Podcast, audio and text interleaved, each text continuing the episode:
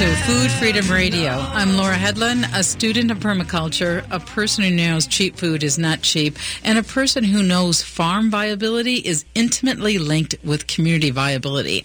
And that's our topic for today. The fourth annual National Farm Viability Conference, which is going to be held here in the Midwest um, in Red Wing on October 22nd and 24th.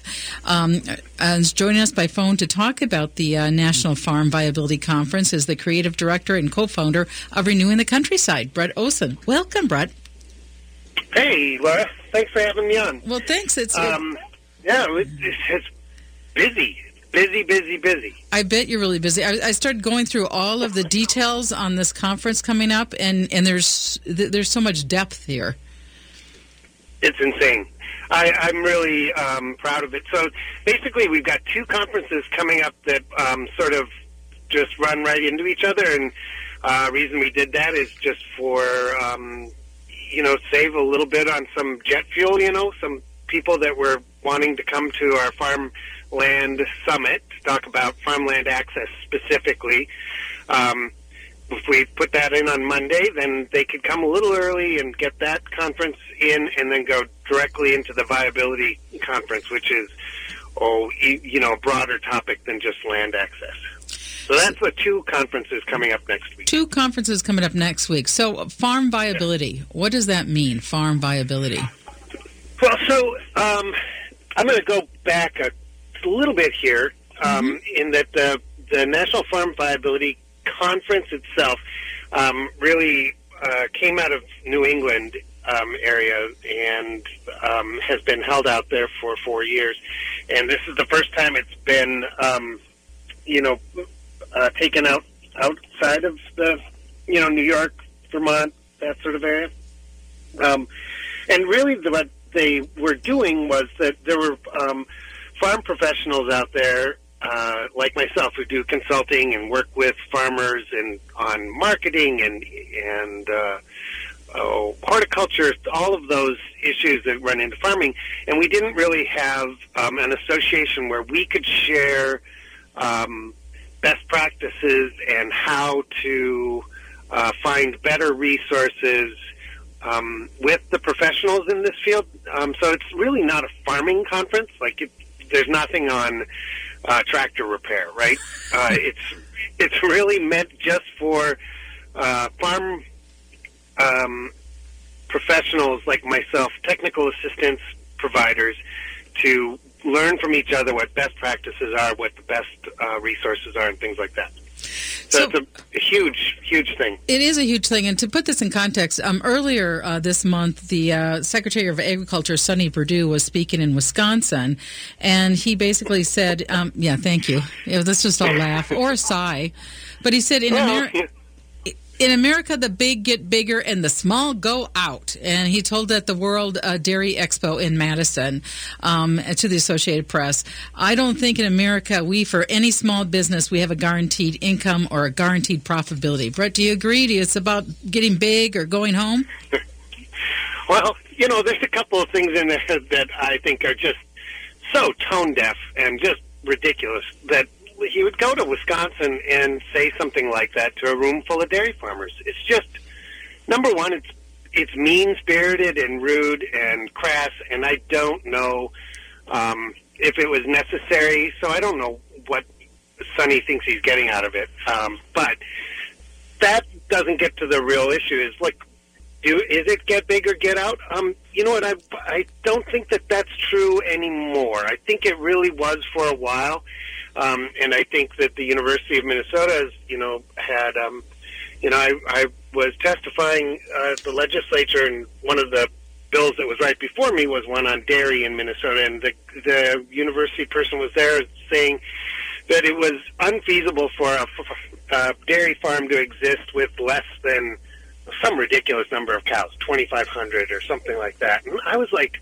wait, that's, I have lots of friends who are you know, who don't have lagoons full of cow poo that are the size of, you know, some of the lakes we have in this state. Um, well, and so I think that it's not, I don't think it's true either. I think that that farming in the middle uh, is really um, coming back strong, and I think it's uh, coming back strong all over the world. Maybe the United States is a little slow to catch up, but I think that farming in the middle is really where uh, the future is. And there is, I, I think that's where the future is too. Because there's been a lot of fantastic energy here in the Twin City. It was Food Week and Startup Week and all these great conferences going on in the Twin Cities. And there are a lot of people that want to own the own economy.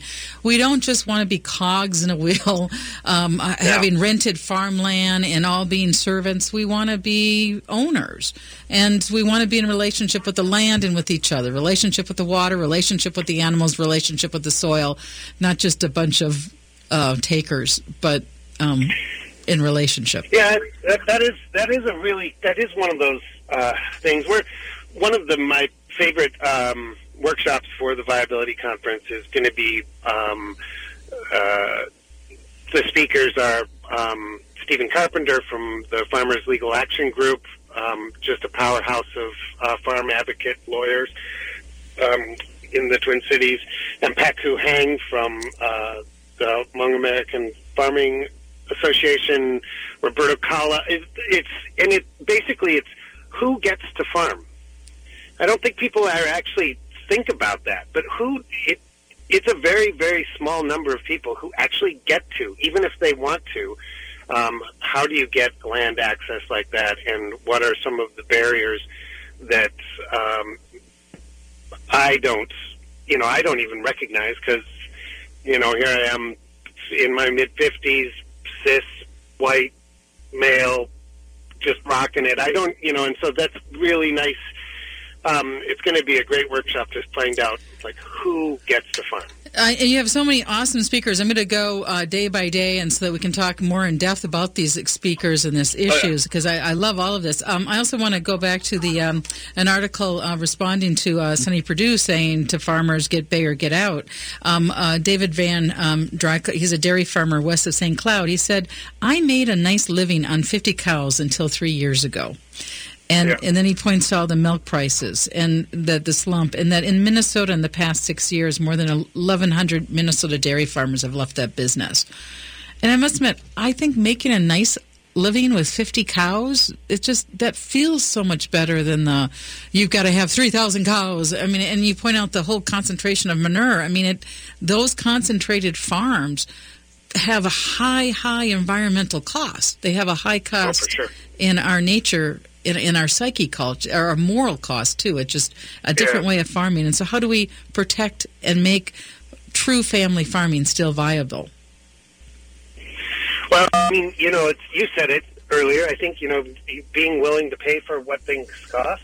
Um, mm-hmm. Um, you know, if you look at um, the cost of milk adjusted for inflation, we're not paying for it anymore. It's it's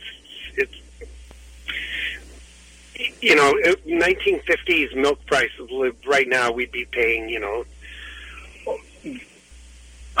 significantly more for our milk, but uh, it's being artificially held down by CAFOs and um, and pressure like that. So, you know, I, here's an interesting fact too, Laura, and I I suppose you probably knew this already because this is your job, but um, you know, while those numbers of dairy farmers keep going down, you know, Wisconsin loses 500 a year. Um, the number of actual dairy cows keeps going up.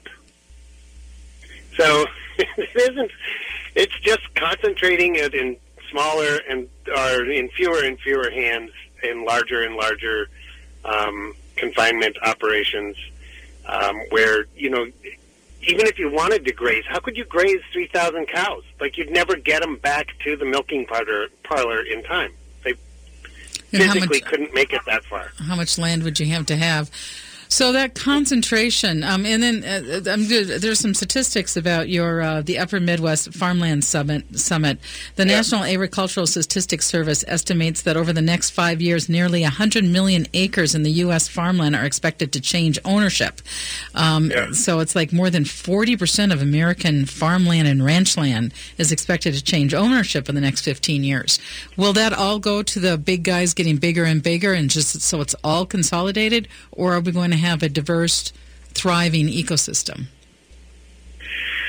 Well, so that's um, so my job. One of my major uh, time allotments for renewing the countryside is as a farmland access navigator, and I work with beginning farmers, um, everything from you know uh, CSA vegetable farmers to livestock, and um, have worked a little bit with some row crop farmers, but not very much lately. Um, so you know, we are trying to work with beginning farmers to make sure that it does get transitioned into um, new new farmers. It, it's it's a little it's a little odd that that huge number of farmland that's changing hands. You know, I think your question was sort of was built in there. It's like, where is it going to go? Is it going to go to the next biggest farm? And um, you know, sometimes that's true. Yeah, like uh, you know Bill and Grace say at church, well, we're thinking about um, kind of hanging it up. It's just too much, and we don't get to see the grandkids. And the, their neighbor, Gary, says, hey, you know, that 140 that's up right against my land, would you be willing to sell it to me? That's where it gets sold. It doesn't. It doesn't get up on the internet on Craigslist, or uh, that's where a lot of it gets sold. Um, so if you don't belong to those communities, again, who gets to farm, you'll never hear about it. It'll just go to the neighbor, and they aren't necessarily. These are these are good people. These are great farmers. They're doing the best they can. And when that farmland comes up and it's right against their land, boy, it makes a lot of sense. Yeah, so. Brett, we're gonna we need to take a break. Uh, you're listening to Food Freedom Radio on AM 950, the progressive voice of Minnesota. The Audubon Centre of the Northwoods on Grindstone Lake west of Sandstone offers a great variety of environmental learning experiences for people of all ages running year round. But did you know you can book your own event here at the centre? Check out our lakeside dining hall and the variety of lodging and meeting accommodations available. Visit us on the web at audubon-centre.org or call 320-245-ACNW. The Audubon Centre of the Northwoods. At Burger Mo's, Mondays no longer need to be a drag. Dine on the beautiful patio for Burger Monday Madness every Monday after 4 p.m., where you can order any burger and fries on the menu for just $6. Not valid on Xcel event evenings. Burger Mo's offers 20 fresh, never frozen burger varieties, as well as delicious appetizers, soups, salads, and unburgers, dogs, paninis, shakes, and desserts. Located at 242 West 7th Street in St. Paul, with plenty of free parking, and online at burgermos.com. Hi, this is Chad from AM 950. Snap Construction is arguably the most well reviewed roofing, siding, window, and insulation contractor in the metro. Ryan is so excited about working with AM 950 and our listeners that he wants to help us grow. This is Ryan, owner of Snap Construction. I was friends with Chad long before I started marketing with him. I was a bit skeptical of radio advertising before Chad convinced us to run ads. The advertising's been so successful, we want to help the station grow. We've absolutely loved working with the listeners of AM 950, and we all know how extremely extremely important this radio station is to the community. To help AM 950 grow this summer, Snap Construction will be putting up proceeds to assist the station in marketing on social media. Snap Construction encourages you to follow, engage, share, and interact on the AM 950 social media platforms. Together, we can all work to ensure AM 950 continues to thrive and grow in our communities. We stand by our work with a lifetime craftsmanship guarantee. For a free estimate or more information on our financing, call 612 333 SNAP or check us out online. Join author Benjamin Percy on October 22nd at Next Chapter Booksellers as he presents his latest collection of horror stories, Suicide Woods, a potent brew of horror, crime, and weird happenings. Suicide Woods is Benjamin Percy's first story collection since his acclaimed Refresh Refresh. In story after story, Percy delivers haunting and chilling narratives that will have readers hanging on every word. That's Benjamin Percy at Next Chapter Booksellers in St. Paul on Tuesday, October 22nd at 7 p.m. More at nextchapterbooksellers.com. With all the convenient big box stores that sell appliances, why do so many Minnesotans choose Warner Stellian? Check online to learn that Warner Stellian is a Minnesota family owned business for over 60 years. Warner Stellian sells more brands than anyone else, and our passionate specialists are committed to impressing you so much that you'll refer us to everyone you know. That's our mission here at Warner Stellian. Ask around, check us out online, and when it's your time to buy appliances, join over 300,000 Minnesota homeowners and choose the specialists, Warner Stellian.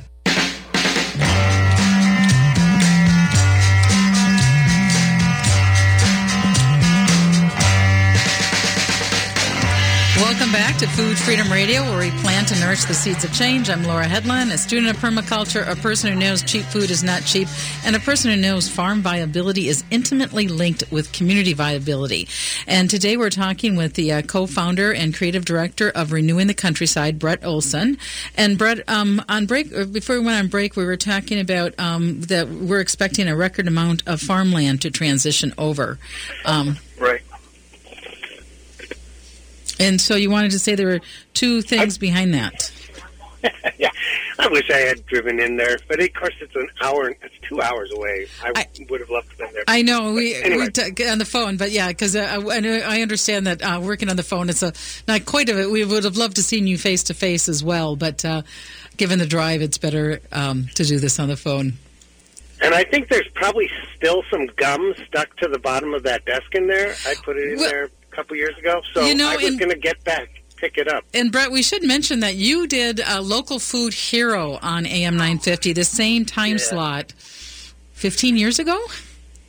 Oh my God, no! Was it 13, no. 14? I've been doing this for eight. I think, yeah, I think so. so, local food hero, you did here, and we kind of evolved. Uh, food Freedom Radio evolved out of that show. Yeah, no, it's a, it's a much better show. Here's the here's I wanted to talk about a couple of the ways that um, that that farmland is transferring. So we talked about you know just at church, hey, did you want to sell me? That's where a lot of it's going. One other way that it's changing hands but isn't changing hands is that um, mom and dad are putting that farmland into um, a family trust. And so now a trust never dies, but it does take ownership of the land. Now, it'll be controlled by the kids, but most likely the reason that this is happening is that um, mom and dad are in their 80s and their kids are in their 60s and they're not coming back to farm. you know, you know they're, they're dentists and, you know, radio talk show hosts. And um, so that farmland is, is changing hands um, literally, but more into family trusts um, and then it'll be rented out to the neighbors. So, um, you know, whether you like that or not, that's um, that's one of the big ways that um, it's getting locked up. I personally would rather see it in the hands of of um, a farmland um, owner operator, but um, I really can't argue with mom and dad because they worked so darn hard on that. And you know, if they made it through the '80s farm crisis, then you know, anyway. So I don't want to. I don't want to get too um, too worked up about that. I I don't think it's the best thing for the farmland, but you know, there it is. Um, and then lastly, um, it does it does go up for sale to beginning farmers um, occasionally um, at like county or local auctions. You know, you'll see an auction poster and they'll sell the parcels that way. Um, that's really difficult. So land access isn't really as big an issue as capital access. Like, where is a beginning farmer? You know, I went to a land auction down here by my place in Zumbro Falls, and in order to get a paddle, just to bid, Laura, not, not that you had to buy anything, you had to have ten thousand dollars on you. You had to have a bank that says, "Yes, I will give this person. Ten, this person has ten thousand dollars." Now, what beginning farmer can just, you know, walk into a bank and and pick that kind of cash up? It's just not a thing. So we need to figure out ways to make it easier for um, beginning farmers to right and to, uh, to, to do that because to access that land because um, uh, in a, a, survey of uh, young farmers they named you know la- land access is their number one challenge. Oh yeah, for sure. You know, and so the Upper Midwest Farmland Summit, which is on um, this coming Monday, um, is presented Monday. by the Farmland Access Hub. So, what is that? Uh, the Farmland Access Hub. So, uh, Renewing the Countryside is sort of um, taking a, a, coordinator role in this uh, organization. Well, it's kind of an ad hoc group of different orgs, um, everything from the university to other NGOs, to Farmers Union, to for-profit businesses like uh, Mighty Axe Hops. You know, they're all come together to kind of work through what some of these issues are um, facing beginning farmers to access land. Um, and um, see if we can come up with some good ideas on how to make it a little easier. Um, so that's sort of what it is. I could give you the whole list, or people could go Yeah. online to renewingthecountryside.org um, to the um, to the under what under projects, the Farmland Access Hub, and they're they're all listed in there. So. Great, great. Okay, so now let's talk about the National Farm Viability Conference. Um, this was started in 2008. It's the first time it's going to be held in the Midwest, and uh, this is the fourth annual. It starts on October 22nd. Is it open to the public with registration? Uh, yeah, there is. I don't know if registration is still open for it or not. Um, I know we are um, right up at the edge of uh, capacity, but there might be a couple spots left. Um, you can go to National Farm Viability Conference dot uh, org, and um, there's a link there if if the registration is still open. Great, yeah, because this is on Saturday too, and the conference starts on Tuesday. So on Tuesday, it opens with, of course, opening remarks, um, and so you're going to kick off the conference with a strong sense of what is happening in agriculture in the re- region as it relates to farm viability. Um, so tell us a little bit about um, the um, opening plenary. Well, the opening plenary, I was, it was a really amazing um, group of people we have on there, including, um, you know, I'm going to say these names and they won't mean anything to anybody except me, but I'm like starstruck, frankly. Um, But Fred Kirschenmann is a farmer um, and uh, was at the Leopold Center in um, Iowa for sustainable ag, and also is on the Stone Barn um, board of directors. Um, he has been a farmer for quite a few years doing row crops up in North Dakota, really has been on the front edge of organics and farming in the middle. Um, really impressed to have him there, uh, along with uh, the Dean of Extension, Bev Durgan. Um, you know, she probably has as good a handle on what's going on in ag uh, in the state from a research standpoint and sort of uh, historical context um, as anybody does. So that's um, great as well. And then uh, Patrice Bailey, he's the new, um, uh, what are they, undersecretary or whatever of agriculture for Minnesota Department of Ag. So he's he's he's great to have on there. Um, and uh, Kate Edwards is a beginning farmer, just in the process of buying a farm in Iowa. And Sarah Lloyd is a dairy farmer in Wisconsin, and um, you know I think she's at 200 and some cows. That sort of farming in the middle size dairy, and um, just really great to have their perspective, along with uh, some folks from uh, the East Coast, like Ela Chapin, who has been um, one of the progenitors of the entire conference, and uh, Dan Cornelius. So Awesome. yeah, so you get a really that type of group. expertise in the room, exchanging everyone else with each other, uh, and it's sort of like a cross pollination of of Yeah. you know, to how to observe. You know the food system that, that we crave, which I think we do. You crave? I mean, you've been doing renewing the countryside, and it's kind of live. What kind of food system do you think would be nice to live in? oh. And I hit that right after a break. So I'm going to give you some time to think on that too, because I just don't think mass farming, you know, two farmers and all these plebes on the land uh, with the uh, land ownership, maybe even another state or even another country. And then you just, instead of having farmer owners, you have uh, contract workers. And so, how do we create that viability? How do we know what's going on the ground and sort of design a food system that works for us and works for each other and works for our grandchildren and the water and the soil? And so, that would be farm viability. so we're Yeah, you're, right. yeah, you're listening to Food Freedom Radio. I'm Laura Hedlund, and we're talking about the National Farm Viability Conference coming up in Red Wing next week. Thom Hartmann here, letting you know how you can save money with All Energy Solar. One of the myths about solar is that it's too expensive and you need lots of money down. The truth? Solar is available for little or no money down. And if you have a great site for solar, you might even save money right away on a monthly basis. So don't wait to switch. You'll see your investment pay off the sooner you switch to All Energy Solar. So start saving today and visit allenergysolar.com. I'm Connie Bjork, co-host of Awakened Living Infusion radio show. Join Michelle Kitzmiller and I as we focus on all aspects of health, wellness, spirituality, and growth from a mind, body, spirit, emotion perspective. On the Awakened Living radio show, we will discuss stress, self-care, fear, happiness, beliefs, communication, joy, pain, trauma, and more.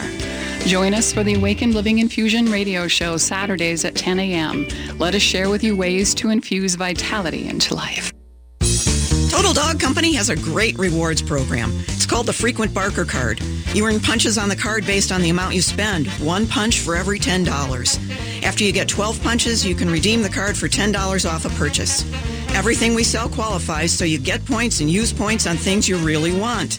The Frequent Barker program at Total Dog Company in New Hope, right off of 169 at 9432 36th Avenue North, and at TotalDogCompany.com. Marijuana legalization might not mean a lot to you professionally, but it may to your clients and employees, bankers and investors, property owners and landlords. Minnesota Lawyer has got your back with the CanCon Business Symposium on Wednesday, November 6th at the Depot, Minneapolis. Denver-based researcher the Marijuana Policy Group will present data on the economic impact legislation has had in Colorado and how that might translate to Minnesota. You'll hear from professionals in other states that legalized marijuana about what's at stake for you. Human resources professionals can learn about the effects on employees and how the hiring process could change. Attorneys will learn how to protect their clients. Commercial real estate brokers and agents will hear about investment opportunities from an expert panel. Speakers include Minneapolis Mayor Jacob Frey, Speaker of the House Ryan Winkler, and Senators Melissa Franzen, Jeff Hayden, and Scott Jensen, as well as several Minnesota business leaders. Learn strategies that work at the CanCon Business Symposium on Wednesday, November 6th at the Depot, Minneapolis. Register now at canconmn.com. Litin's Party Value is your Halloween headquarters. All Halloween specific items will be an extra 20% off our low warehouse prices. Litin's Party Value has its best costumes for toddlers, kids' favorite licensed costumes, and adult costumes. Litin's Party Value has a great selection of tableware, decorations, and props to put the haunt into your Halloween horror show. Shop Litin's Party Value's new location at 913 Plymouth Avenue North, Minneapolis. Free parking or shop Litin's online at partyvalue.com. With your AM 950 weather, this is Eric Nelson. Today, skies are looking clear and sunny with temperatures in the upper 60s. Although tonight, the temperature is expected to fall to around 41. Sunday, expect thunderstorms in the evening with a high of 61 and a low of 47. Monday, the rain's likely to continue with temperatures in the 50s. EatLocalMinnesota.com's restaurant of the week is Burger Mo's, offering 20 fresh, never frozen varieties of burgers, as well as delicious apps, soups, salads, dogs, paninis, shakes, and desserts. Burger Mo's is the perfect gathering spot before or after Xcel Energy events. Welcome back to Food Freedom Radio. I'm Laura Hedlund, and joining by phone is Brett Olson. Brett is the co-founder and creative director of Renewing the Countryside. Uh, welcome, Brett. Hey. Hey, and former host of Local Food Hero here on AM 950, which sort of predated uh, Food Freedom Radio by um, at least 10, 12, 13 years, something like that. So tell us again yeah, about. I, you know, I made I made a I made just a can load of money on it. So I've retired retired on that to my mini estate. Yeah. Right, right. So you know what? Explain what renewing the countryside. Explain a little bit about um, the nonprofit that you co-founded. Sure. So uh, renewing the countryside is um, a 501c3 charitable um, nonprofit, and uh, it grew out of uh, my wife, Jan Joannides. She's also the executive director of the organization. Uh, she was doing her uh, master's thesis on best land management practices in Minnesota. And I don't know how many people out there, raise your hands, have a master's and a thesis, and it's bound in a little black cover, and it's in the basement over at the university and never gets referenced again, right? Mm-hmm. I mean, that's the majority of people's um, work, and it's kind of sad because a lot of work goes into it.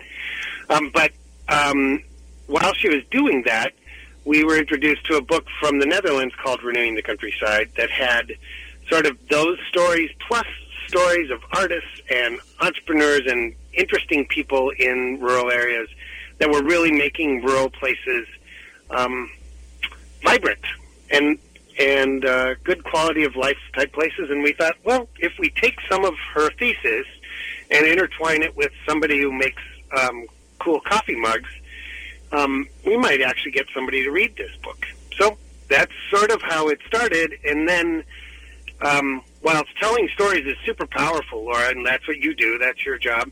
Um, it, we we realized that um, maybe there was some resources that that communities needed to attract their coffee cup maker, or you know what I mean, that kind of thing. Um, and so we started to build out programs um, to uh, assist with renewing the countryside and getting um, making those, or not making them, um, but coming alongside rural communities to uh, see that you know they're as vibrant and as as lovely as they can be. Yeah, and people can go to your website. There's um, so some of the projects are the Farmland Market Hub, the Farmland Transition, Farm to School, Slow Food Minnesota, and then one of the events that you're coordinating this coming week is the National Farm Viability Conference, and so that's yeah. held in Red Wing. And we started with um, it's going to start on Tuesday, so Tuesday morning, these wonderful um, experts are kind of opening up to just talk about what's going on in the farm economy, and then at 1:45 to 3 o'clock, there's solutions for land based wealth redistribution. What's the connection between wealth and land ownership? So, um, you've heard of real estate, right? Yeah. You know why it's called real estate? No. Because it's real. It's the only thing that's really real. We assign value to a lot of stuff, like paper or jewels or whatever, cars they're not really real. And so um, when it comes down to it, um, real estate uh, is the only thing that's real, and that's where real wealth is built. And it's, you know, and people have known it since the dawn of uh, Western expansion into this continent. I, the very first laws that were written um, when all those guys got off the boat were 10 year laws. Yeah. Very first laws written here. Well, the other thing that's that's deeply and unfortunately real is the incredible inequities we have in our society and how that is connected to land ownership. So, one of your speakers is going to focus on the direct correlation between wealth redistribution, increased access to land, and healing justice for Black, Indigenous, and other communities of color. color. Yeah. And they're talking yeah. about the intersection of lenses of decolonization, anti-oppression, economics, and they're going to share models of land access that restore harmony reconfigure power and reconnect the mycelial network of uh, land stewards to their purpose. Doesn't that sound Lucky fun? me, I'm going to be there. me too. I love this one. This is what, the, so it's all about uh, uh, illuminate the effects of colonization on the body, mind, and spirit, followed by explorations of the five land access models employed to rebalance power and heal relationships uh, making space for small groups discussions and uh, um, challenge and, and, discussing the the challenges and the ba- barriers through collective inquiry, um, uplifting yeah. grassroots models for land access. Um, and then, so that's where the that's sort of the promise of renewing the countryside and the promise of viable farms. Yeah. I mean, it's it is a promise well, of equity. I, what I really love about that is not only um, was that just a brilliantly written like uh, paragraph on what will be discussed, but um, Holly Rippon Butler is uh, she's the she works for the National Young Farmers Coalition, mm-hmm. um, and she's brilliant, and so are the speakers Stephanie Morningstar. Uh, they're, they're, they're, it's just it's packed with really amazing um, folks, and so you know you can hear in that that what they're doing is they're providing information to people like me, so that when I'm going out working on my um, farmland access navigator role, that I have this new tool that I can talk about what what are what are the relationships here with between wealth creation and land ownership, and what are some of those built-in uh, barriers that I may not even recognize. I need I need that education. I need that continuing education so that I'm better at my job, and that's what this conference is for. And it's going to be, I mean, the number of people from Minnesota that have that are coming is huge. We've got a huge contingent from uh, the Upper Midwest, and they're going to be able to bring that out. I think it's going to make an impact. I think it's going to be really good for the future of farming. You know, nothing's going to flip overnight. No. Um, you know, but uh, I, I don't think we have to um, accept, you know, Sonny, Sonny's less than sunny, you know, Yeah. prediction. I think Right. So, um, uh, the else. current Secretary of Agriculture, Sonny Perdue, told uh, Wisconsin dairy farmers, uh, basically, uh, in America, get big. The the big get bigger, and the small go out. And so uh, it's just sad because I don't want that reality. I don't want that economy.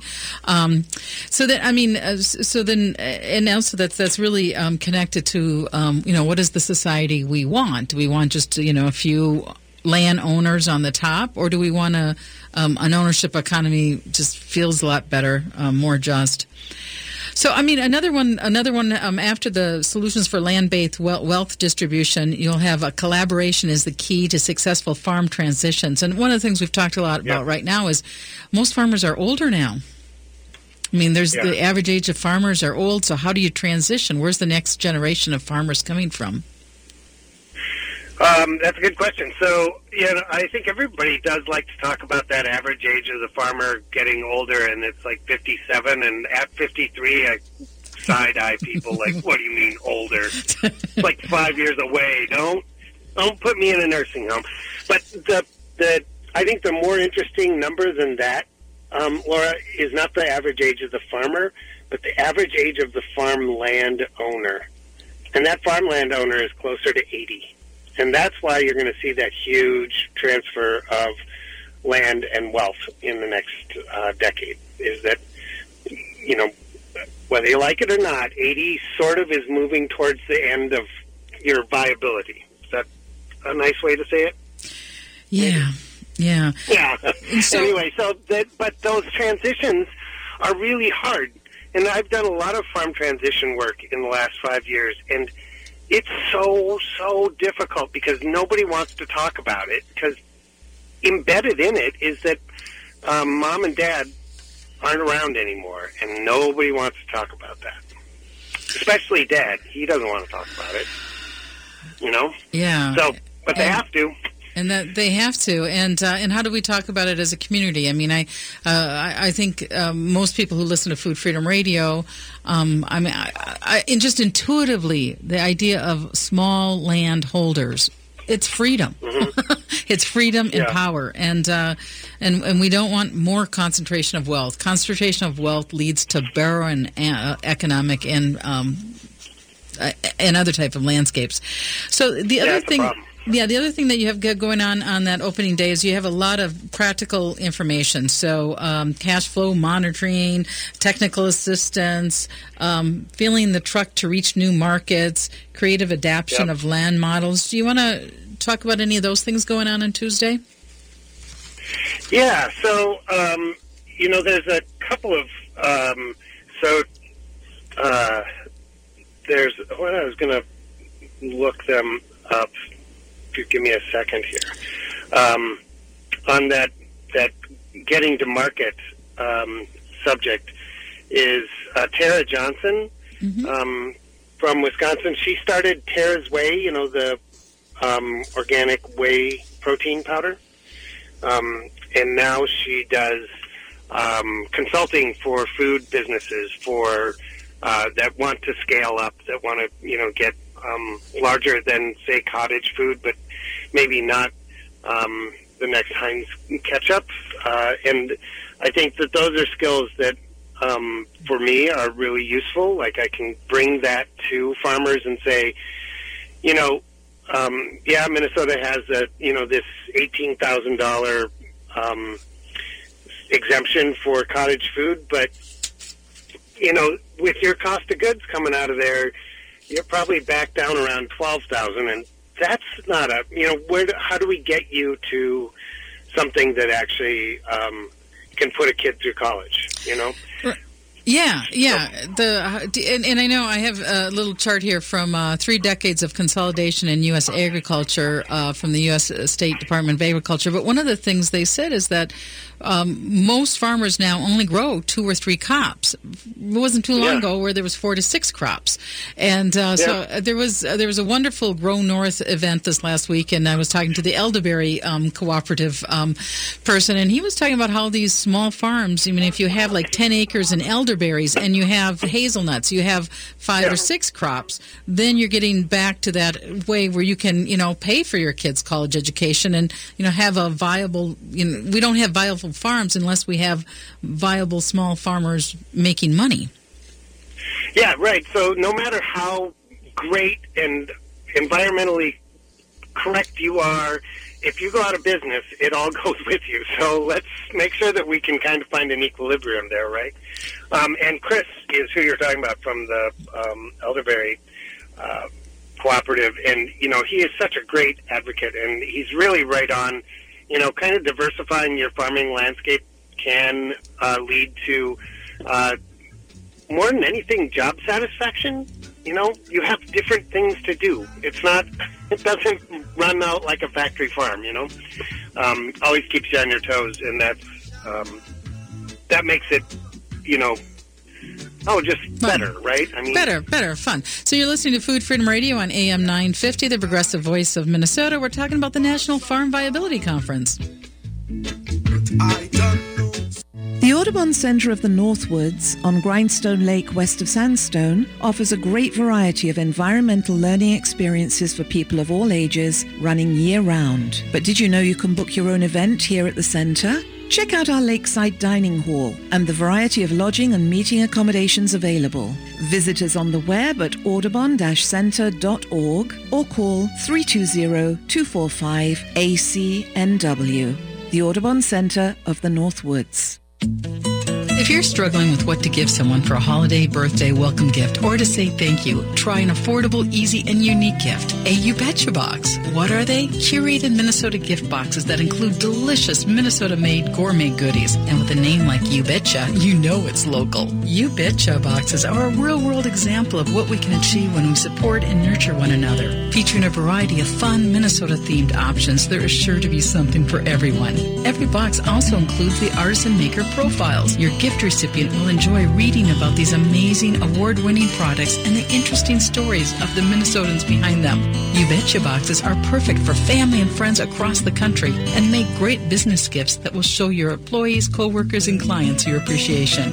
Just go to youbetchabox.com and browse through the wide variety of local Minnesota made gift boxes. Shipping is always included in the price. There is sure to be something that will leave a lasting impression. That's youbetchabox.com. Seward Co-op, serving the community for nearly 45 years, invites you to shop their two convenient locations, both offering the strong commitment to local producers and healthy foods you've come to expect. Seward focuses on locally grown and raised products, fair trade, and environmental sustainability. Shop their selection of meats, artisan cheeses, and house-made baked goods. Find Seward at 2823 East Franklin Avenue or the Friendship Store on 38th Street and 3rd Avenue in Minneapolis. More at seward.coop. Finding the best foods the Twin Cities has to offer is easy with eatlocalminnesota.com.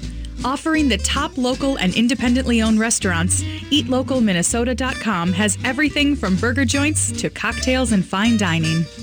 Crooners Lounge and Supper Club invites you to check out their beautiful facilities for your next special occasion. Book your wedding reception, retirement party, business dinner, or other special event with confidence, knowing their expert staff and award winning chef will make it a big hit with your guests. Call today to get a quote 763 571 9020. Specializing in Szechuan and Peking cuisine, the Great Wall Chinese restaurant has been a local favorite since 1981. They offer one of the most extensive menus in the Twin Cities. Favorites include the sesame chicken, imperial beef, and Peking duck. The Great Wall restaurant is located off 45th and France with takeout available too. More at greatwallrestaurant.us. So, welcome back to Food Freedom Radio. I'm Laura Hedlund, and uh, joining us by phone is Brett Olson, the co-founder and creative director of Renewing the Countryside. Um, an event's coming up this week called the uh, National Farm Viability Conference, and so on Wednesday, October 22nd uh, or 23rd, um, one of the big things will be farm tours. So, tell us about that, Brett. Yeah, farm tours are um, when I go to conferences one of my favorite things, and I also was super um, excited to kind of show off some of I think some of the kind of cool things that we've got going on here to a national audience, and um, so I wanted to just tell you about a couple of them quick, Laura. Mm-hmm. Um, one of them is in Cannon Falls, right there on 52, south of the cities. Um, really, it's just kind of evolved, um, not by accident, with some hard work by uh, the people in that community, but into a bit of a food hub in Minnesota. Um, they have uh, Lorentz Meats there doing um, amazing uh, butchering and um, sausage making, that sort of thing. Um, and Ferndale Market, the Petersons um, uh, do uh, grazed, you know, outdoor pasture raised turkeys. Um, in fact, they do great business with um, the public school system too. So a lot Yeah, of we, we love Ferndale, and uh, they've been a nice partner of ours as well. And people can just drive down there. Um, Cannon Falls, you talked about Oh, yeah. fall colors. Um, even on that going to the conference, that, that store is open to the public, and it has all local produced products. It's amazing. Um, so we have uh, so renewing the countryside also does this really cool thing. Um, I think we talked about it maybe last year. The feast um, local foods marketplace and festival in in uh, December, um, and that's all foods that were made in the you know three states, but also source ingredients for those foods from farms in those states, and you know just going to Ferndale Market, their little storefront it's like going to a feast. It's open every day, the most amazing products. Um, but now, right across the highway, well, not right across, but close enough, is um, a new complex called Artisan Plaza. Have you dropped by there? No, I haven't. Heard of it? Well, um, it used to be sort of like one of those prom centers, you know, where you could rent it and you know have your 50th anniversary or something. Uh, but a local businessman bought it, um, turned the front end into a little uh, grocery store with a meat counter and cheese and amazing local foods, just like uh, at Ferndale. So, um, but now he also has uh, a couple of restaurants in the same building. Um, and your listeners probably will uh, know the name J.D. Fratzke from his uh, stint at um, uh, the strip club. And now he is down there and he has opened up um, Falls Landing, which is super old school, uh, uh, high end supper club kind of vibe with um, with good, really good food, all sourced locally. Um, so we're going to take people on this tour through Cannon Falls to talk about how they built sort of this food hub around um, around local foods there, and are really trying to champion. Um, you know, something akin to terroir without being all snooty, you know? but, you know, just saying this is from someplace and it's from Cannon Falls. And so that's really great. Uh, then we're going to do another tour. We're going to go down to Lake City, and you talked about hazelnuts. And so uh, Norm Erickson has a Hazelnut Valley farm there, and it's amazing. He's got, um, he's in the city limits. I think he's got 20 acres, something like that, of hazelnuts, mature hazelnuts. Um, and he's at retirement age, or has been for a little while. And uh, he has just transitioned that to a beginning farmer who Oh, we're sweet. hoping will be here so we can talk about how that uh, transition of that hazelnut farm has kind of come together. So that's going to be awesome. That's awesome. So Um, again, we're talking about the National Farm Viability Conference. Uh, opens Right. on, on October 22nd and runs through Thursday. And I, I like some of the titles here: "Getting Financially Naked," a Yeah. case study farms, because that's what that's what we need, right? We need to have really clear information and just how do we create what I think we want. Well, yeah, and a lot of those, um, uh, there's, there's some other colorful um, title for those. I think there's uh, anyway. There's um, but I think that one of those things, and I was talking about it with the farm transitions, is people don't really want to talk about those things. And then when you don't talk about it, shoot, that never solves any problem, right? You can't just pretend it and it goes away. So um, for professionals like myself to be able to have more tools on being able to talk to farmers about their finances to make sure that things are running smoothly. Um, that's that's important. All of these little small entrepreneurs, that's what farmers are, right? They they need resources to to survive. They don't need to get big to survive. They need mm-hmm. resources to uh, to find efficiencies, and um, so we can we can work with them to do that. And that's why having this conference here is so important. And the other thing that's included in this conference is some that people don't talk about is the mental health of farmers. Um, so down on the farm, mm-hmm. and stress factors in farming are clearly on the rise. Um, and the train that training was created by a psychologist who works with Minnesota farmers, the Minnesota Farm Service Agency, the Sheriff's Association, and the Department of Ag. And that's important to talk about right now, isn't it? I know we're only down two minutes, but it is stressful times when you have the the the powers that be. You have a Secretary of Agriculture telling the Wisconsin Expo, Dairy Expo, get yeah. bigger, big, get out. And you used to be able to make a living with 50 cows, and now it's all, it's just not. It, there's there's a lot of stresses on the system, and yeah. So mental health is, um, you know, it, it's kind of cool though. You'll you'll be at a conference like this, and you'll see some duckbill walk up, you know, in his 70s and want to talk about mental health and his his mental health. And it's like, wow, we are coming a long way. Um, you don't have to just sit there and uh, fret about it and not talk to anybody and wait for it to implode and then have a sheriff sale. Let's get on. Let's get in front of this and see what we can do. And that um, that's that's happening now. And I'm uh, I'm so excited that you know I'll be able to you know learn some of those skills as well. So, Brett, tell us again how people can find out about the conference and your website. Okay, renewingthecountryside.org, and uh, there's a pull-down menu there for um, some of the program areas that we have, and um, the Farmland Access Hub has contact for the um, Farmland Summit, and then the National Farm Viability Conference.org website has the full uh, list of all of the workshops for all three days and the tours.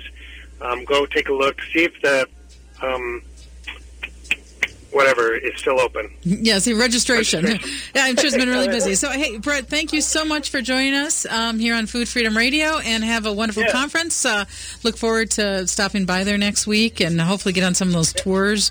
Um, and farm viability, community viability, individual viability, power. Freedom. Yeah, I appreciate it. Growth. Thanks a lot. Thank you, Brett.